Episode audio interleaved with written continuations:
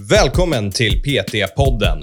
Podcasten för dig som vill lära dig mer om träning och hälsa. Mitt namn är Karl Gulla och jag är utbildningsansvarig för Sveriges största PT-utbildning, Intensiv PT.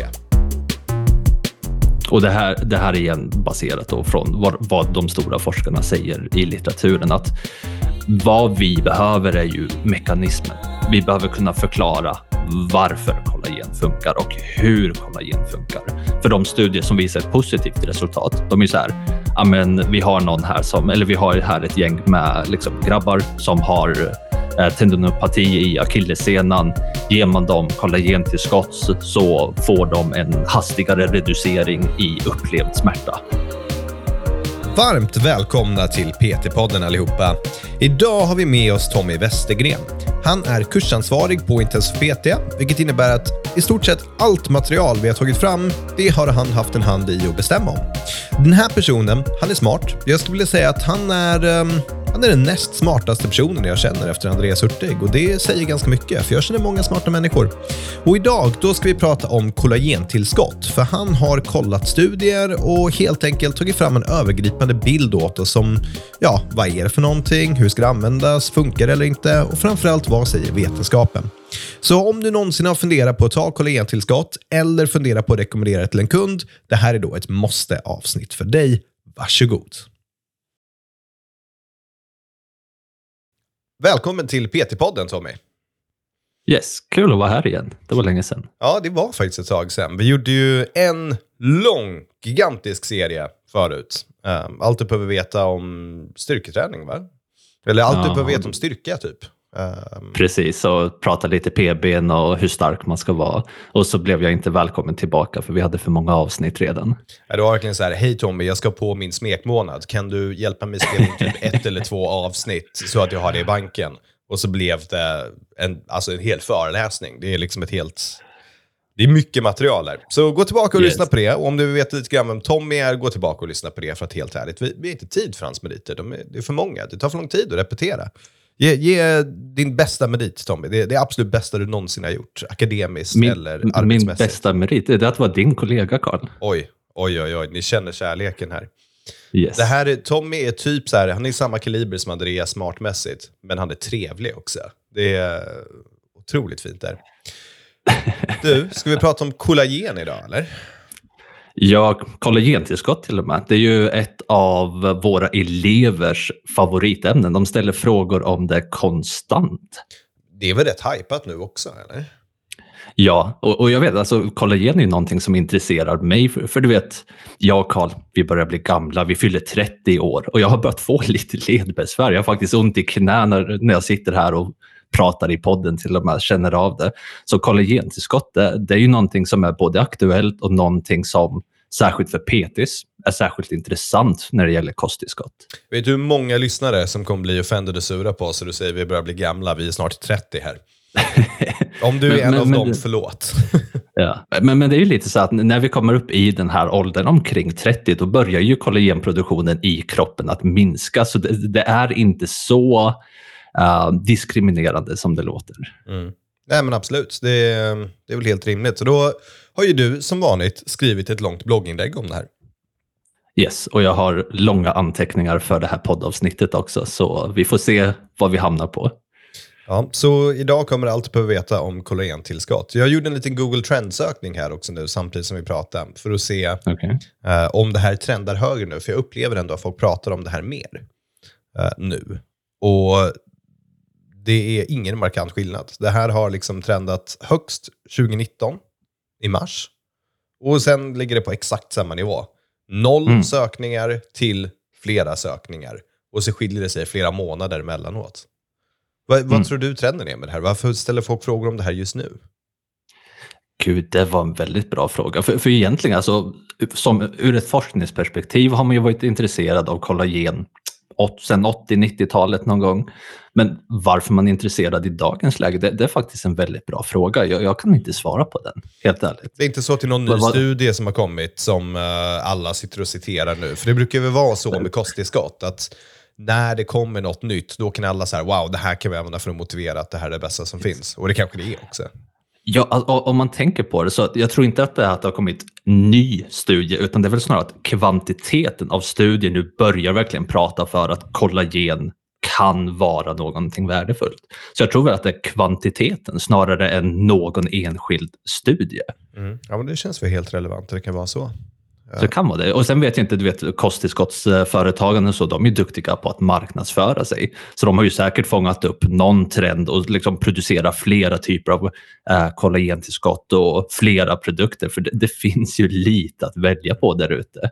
Ja, men du känner ju mig, jag tycker de var väl förberedda för de här poddavsnitten. Så ungefär tio minuter innan vi spelade in här så gick jag in och sökte på YouTube på kollagentillskott för att ett, lära mig vad det är för någonting och två, lära mig lite mer det enda som finns det är kosttillskottsföretag som gör videos om kollagentillskott. Det är typ det mm. enda som kommer upp högt. Och det är så, alltså kolla de här uh, rubrikerna liksom. Varför och hur du använder det. Därför behöver vi kollagenprotein och tips för användning. Det är liksom, därför ska du kombinera vanligt protein med kollagen. Eh, det, det, är verkligen så här, ingen fråga om det ska användas eller inte. Det är bara ta det här. man, man ska. Mm. Precis, så då, då, kan vi väl ta det från början och tänka så här, vad är då egentligen ett kollagentillskott? Ja. Eller hur? För, för det, det är ju vad allting grundar sig i. Och kollar vi på kollagen så är ju kollagen ju en, ett protein.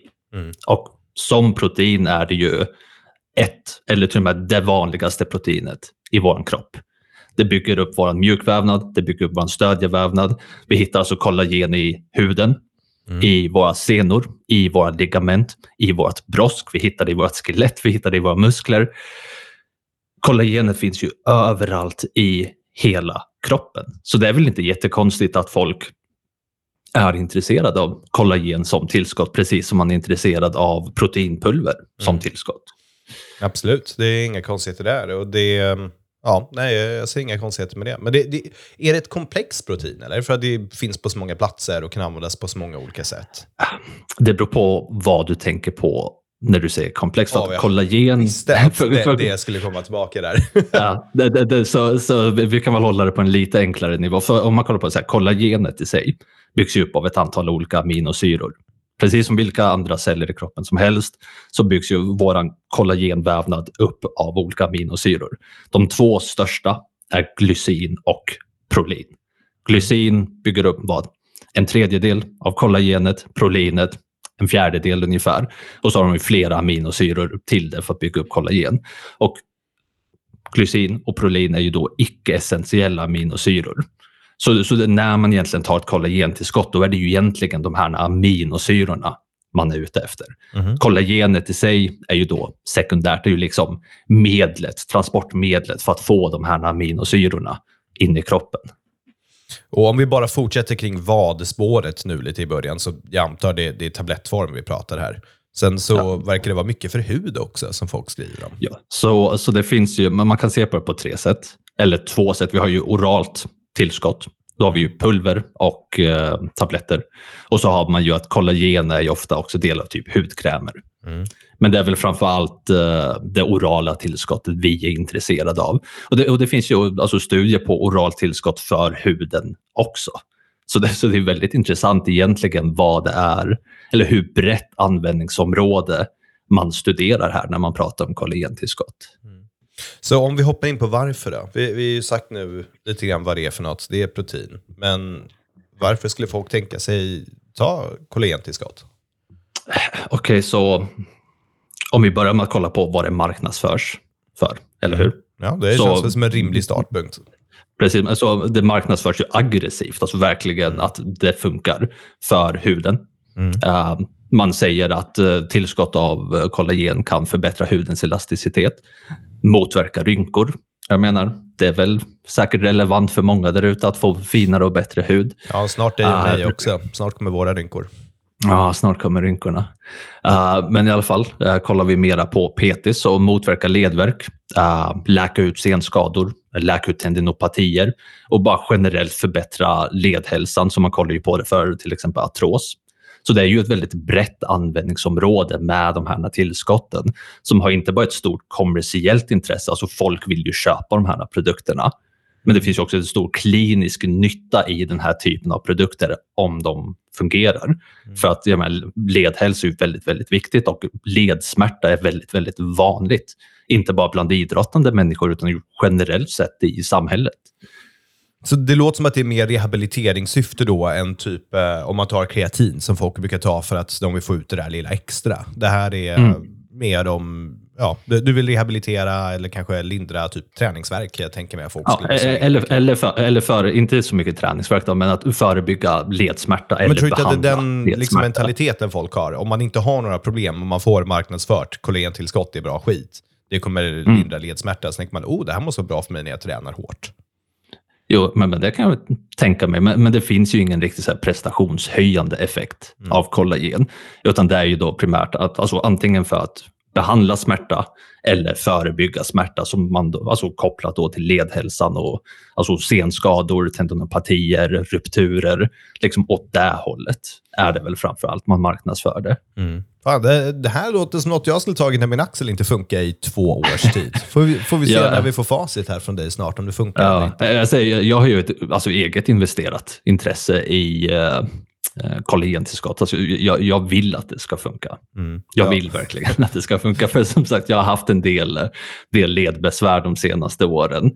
Uh, så jag hoppas att det funkar. Men, men, om vi bara stannar kvar på varför en liten sekund. Så, så, så det här blir en liten nördig, överdriven, så här komplex uh, överkursnivå. Mm. Uh, när jag satt och läste nu studierna om kollagentillskott, då såklart eh, pratar man ju om glycin och prolin, de här aminosyrorna. Mm. Och då snubblade jag ju såklart in på studien. Vet, man hamnar i så PubMed rabbit hole. Man bara kommer djupare och djupare in och sitter och läser hundratals säga, studier liksom, till slut. Förbered er nu, lyssnare. Det är nu det här avsnittet går från ett kort 20 minuter avsnitt om kollagentillskott till en åtta timmar lång serie. yes.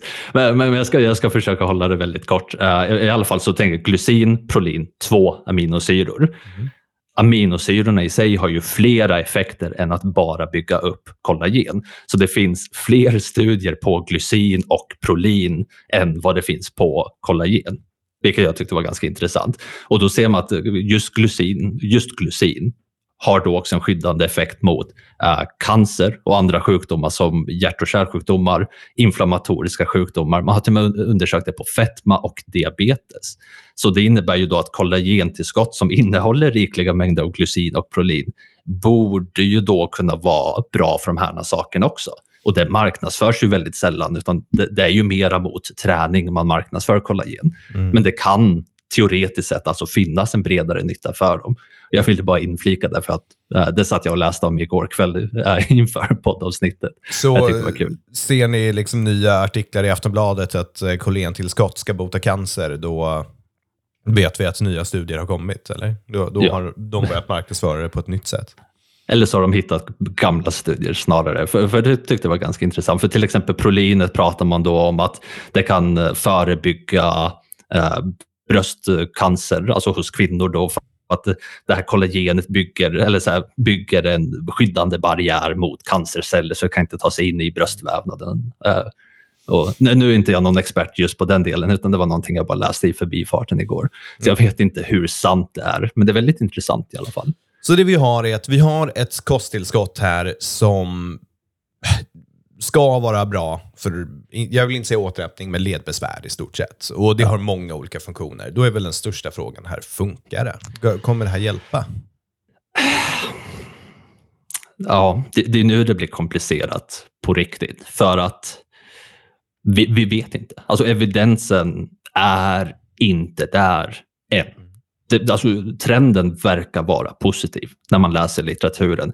Läser man metaanalyser säger de samma sak, att det finns studier som visar en kliniskt positiv effekt på en lång rad olika saker. Men det finns också studier som inte visar någon effekt.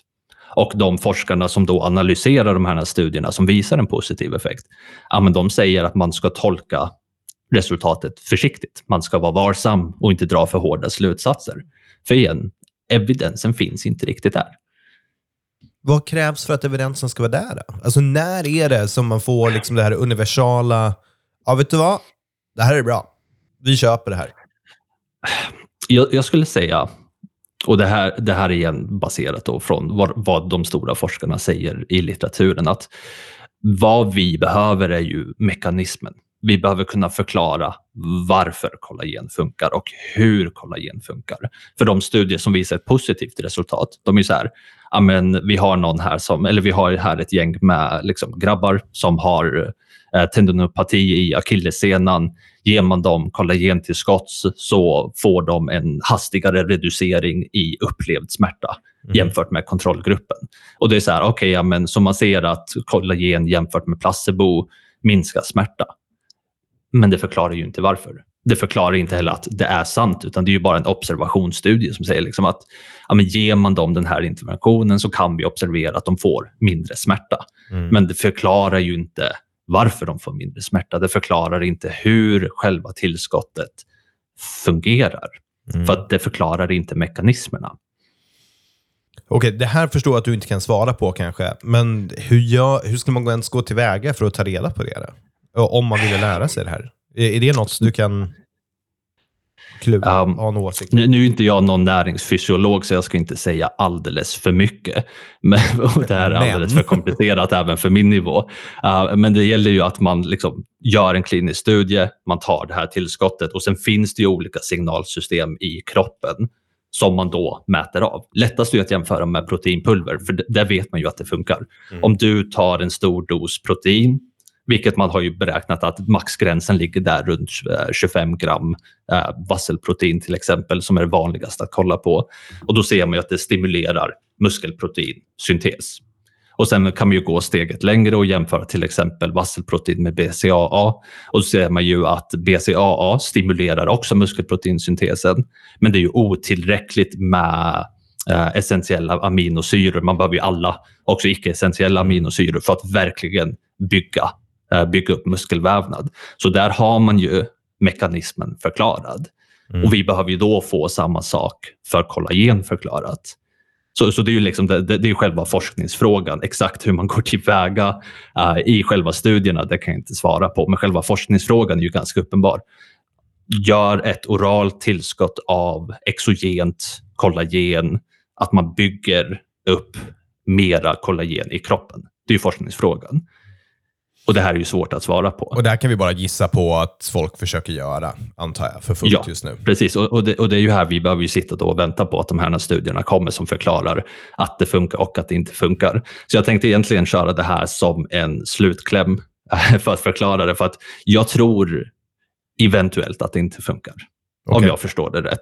För att eh, när jag satt och läste nu om glycin och prolin, kommer ihåg min PubMed Rabbit Hole, det var här jag landade uh, till slut. Och det är att både glycin och prolin är ju icke-essentiella aminosyror. Uh, aminosyrorna har ju flera funktioner i kroppen än att bygga upp vävnad. De fungerar ju till exempel som uh, signalsubstanser och då finns det någon, något samband mellan eh, kroppsegen produktion av just prolin och kollagensyntes i kroppen. Där man då visar att det är ett steg ur syntesen av prolin som då triggar det här signalsystemet för att producera kollagen i mm. kroppen. Vilket då skulle vi spekulativt kunna säga att bara för att vi äter mycket prolin betyder det inte att det här prolinet översätts till ny kollagenvävnad. Mm. Så jag, jag lutar mot att det inte funkar, men det är rena spekulationer från min sida. Jag hoppas att kollagen funkar.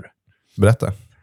Right. Eh, så, så, så vi kan ju backa bandet lite och prata om lite simplare problem med kollagen. Men, men jag skulle säga att det här är väl ändå lite av de viktigaste problemen. För du pratar ju om men, att det är enkelt att komma ihåg att ta kollagenkaffe jämfört med mm. att ta kollagentillskott. Och, och det är ju här vi har problemet med tillskott i huvud taget. Att det är ju en fråga om så här, ja, men vad för beredningsform kommer det i? Tabletter, pulver. Vad är det för produkt man faktiskt köper? Och här har vi ju ett fenomenalt problem med kosttillskottsmarknaden i stort. Att det finns ju hur många olika tillskott som helst av kollagen. Eller hur? Det finns i pulver och det finns i tabletter. Och det gäller ju då att de här tillskotten att de är producerade på ett sånt sätt att de faktiskt är nyttiga för oss. Alltså att, att de faktiskt ger en effekt. Mm. Att dosen är tillräcklig, att innehållet är av rätt liksom, kvalitet och mängd. Och, och, och det här är omöjligt att säga. Alltså, jag, jag satt och scrollade igenom uh, vad var MM Sport, så satt jag och scrollade igenom liksom fem, tio olika tillskott. Och det är så här, hälften av, eller hälften, majoriteten av dem skriver ju inte ens ut innehållet av glycin och prolin. Det står liksom, ja, men så här mycket hydrolyserat kollagen är det. Det står inte vart det är ifrån, det står inte vad det innehåller, det står inte hur mycket aminosyror man får från det. Så man har ju ingen aning om de här tillskotten funkar eller inte. Mm. Och det, det antar jag man kommer undan med att göra studierna, för då gör man det själv. Men som konsument så blir det svårt att faktiskt kunna göra ett medvetet ja. beslut. Ja, Precis, och sen är det så där igen att vi vet inte vilka doser man behöver. Låt, låt säga, så här, låt säga att kollagen funkar. Mm. Vi, vi, bara utgår ifrån att kollagen funkar. Ja, I vilken dos funkar det? Mm. Hur mycket kollagenpeptider eller aminosyror av glycin och prolin behöver vi? Hur mycket? Man, man vet inte. Det finns inga, ingen dosresponsstudie på det, så man har ingen aning. Så jag hittade ett kollagen från då ska jag säga, Nyttoteket, har jag skrivit här på anteckn mina anteckningar, som per 100 gram ska innehålla 23 gram glycin och 14 gram prolin, vilket per portion då blev alltså runt 2-3 gram av varje grej. Mm. Eller av, av, varje aminosyra. Och om man då jämför då ett, en portion, alltså en vanlig påse kollagen, vad kostar det? 300-400 spänn? Ja, ingen aning. Det här är ja. helt, helt borta för mig. Ja, men, men det är något sånt där. Alltså en vanlig påse med kollagen, du får kanske 400 gram kostar 300-400 spänn. Något sånt. Så, så det är, mm. jämfört med proteinpulver är det ju ett väldigt, väldigt dyrt kosttillskott. Mm. Det är mycket, mycket dyrare än proteinpulver. Och om man då får 3-4 gram prolin och lysin per portion, det är inte så jättemånga portioner i en påse då. Ja, men jämför det typ med alltså vanliga livsmedel som också innehåller kanske 1 till 2 till 3 gram glycin och prolin per 100 gram. Och det är lättare att käka. Jag hittade till exempel, som jag sa innan, innan vi startade poddavsnittet, jag satt och läste på en livsmedelslista från Livsmedelsverket. Och då sa de där till exempel, eller man kunde läsa då att i princip alla livsmedel innehåller runt en en och en halv gram glycin och så runt samma mängd prolin. Och så har vi vissa ostar, eh, vissa oster, vissa ostsorter mm. som innehåller väldigt, väldigt höga mängder prolin. Alltså vi pratar 4-5 gram per 100 gram typ eh, hårdost. Jag, vet inte vad, jag tror det var parmesanost särskilt hade väldigt höga mängder prolin. Så att vi, få, vi kan väldigt enkelt få i oss tillräckliga mängder av de här aminosyrorna från kosten. Mm, och, frågan, och, ju... ja, och då blir nästa fråga om det här faktiskt gör någon skillnad för folk som äter en sund kost. Um... Precis, och, och, och, det var det jag började tänka på det också. För att om vi har en vanlig påse med kollagen varje portion ger 3-4 gram av glycin och prolin. Men om man käkar liksom kött och, och, och det, det, här finns rikligt i baljväxter och i nötter och alltså vegetariska källor särskilt hade jättehöga mängder av, av de här aminosyrorna. Alltså mer än många animaliska källor.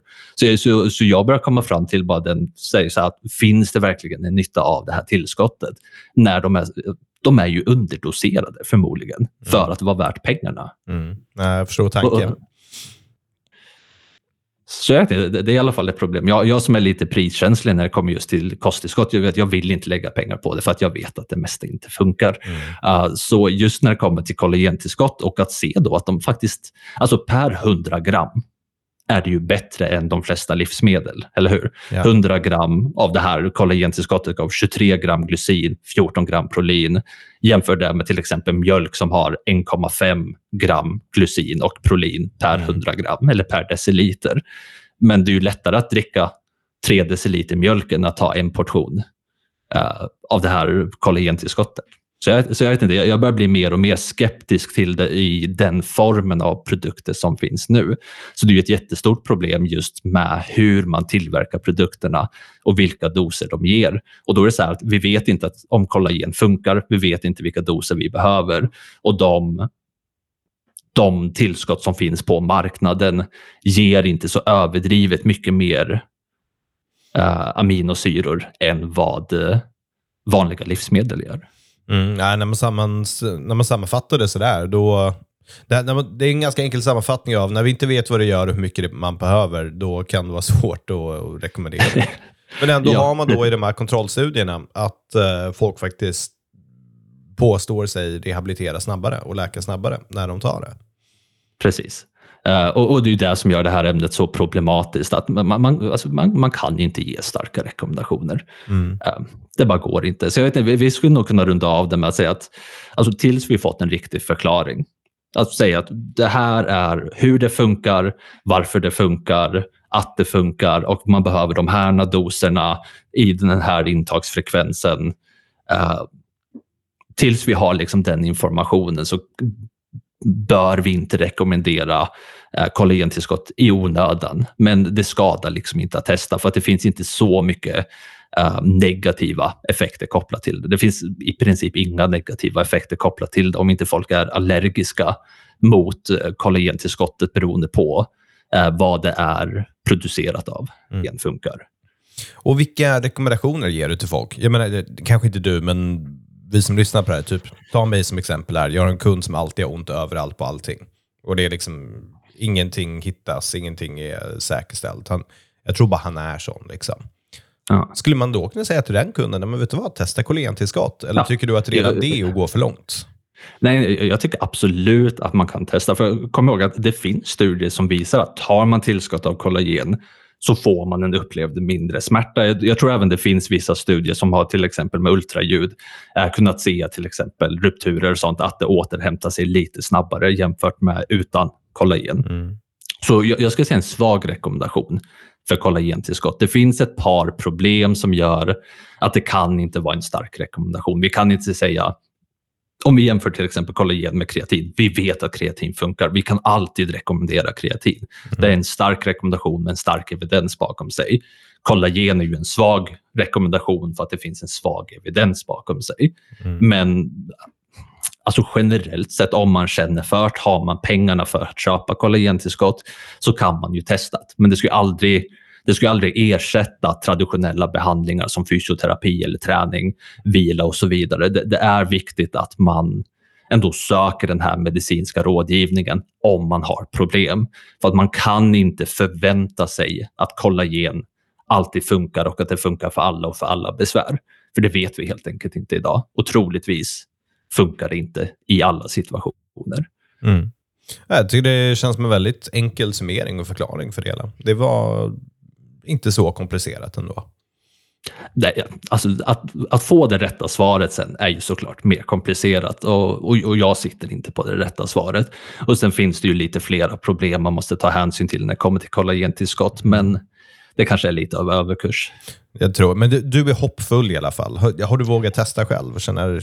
Uh, jag körde kollagen ett tag. Jag köpte kollagenkaffe från Bulkpowder, uh, vad heter de? Bulkpowder, bulk.se uh, något danskt eller tyskt bolag och satt och drack det varje morgon i någon månad. Men jag tyckte att det gjorde ingen direkt skillnad för min ledsmärta och sen tyckte jag att det var dyrt. Så, mm. så, jag, så jag, jag, är snål så jag tar inte kollagentillskott. Alltså i kaffet? Usch. Men, men det var ett specifikt kollagenkaffe. Liksom. Det, det, var designat för det. Och då är tanken säkert att värmen i det du vet, bryter ner uh, peptiderna lite enklare så man absorberar det effektivare eller något sånt. Jag vet inte riktigt. Ja, det är tusen gånger lättare för människor att komma ihåg att ta det, för kaffet glömmer man inte bort att ta. Precis, precis. Ja, fantastiskt. Tommy, tack för att du ville dela med dig av det här. Det är spännande. Vi får se vad nästa bloggpost handlar om, så är du varmt välkommen tillbaka. För det här blev faktiskt inte åtta timmar. Det här var hanterbart. Bra jobbat. Absolut. Ibland lyckas jag hålla mig kortfattad också. Ja, ja men bra jobbat. Tack så mycket så hörs vi nästa gång. Yes, tack så mycket Carl.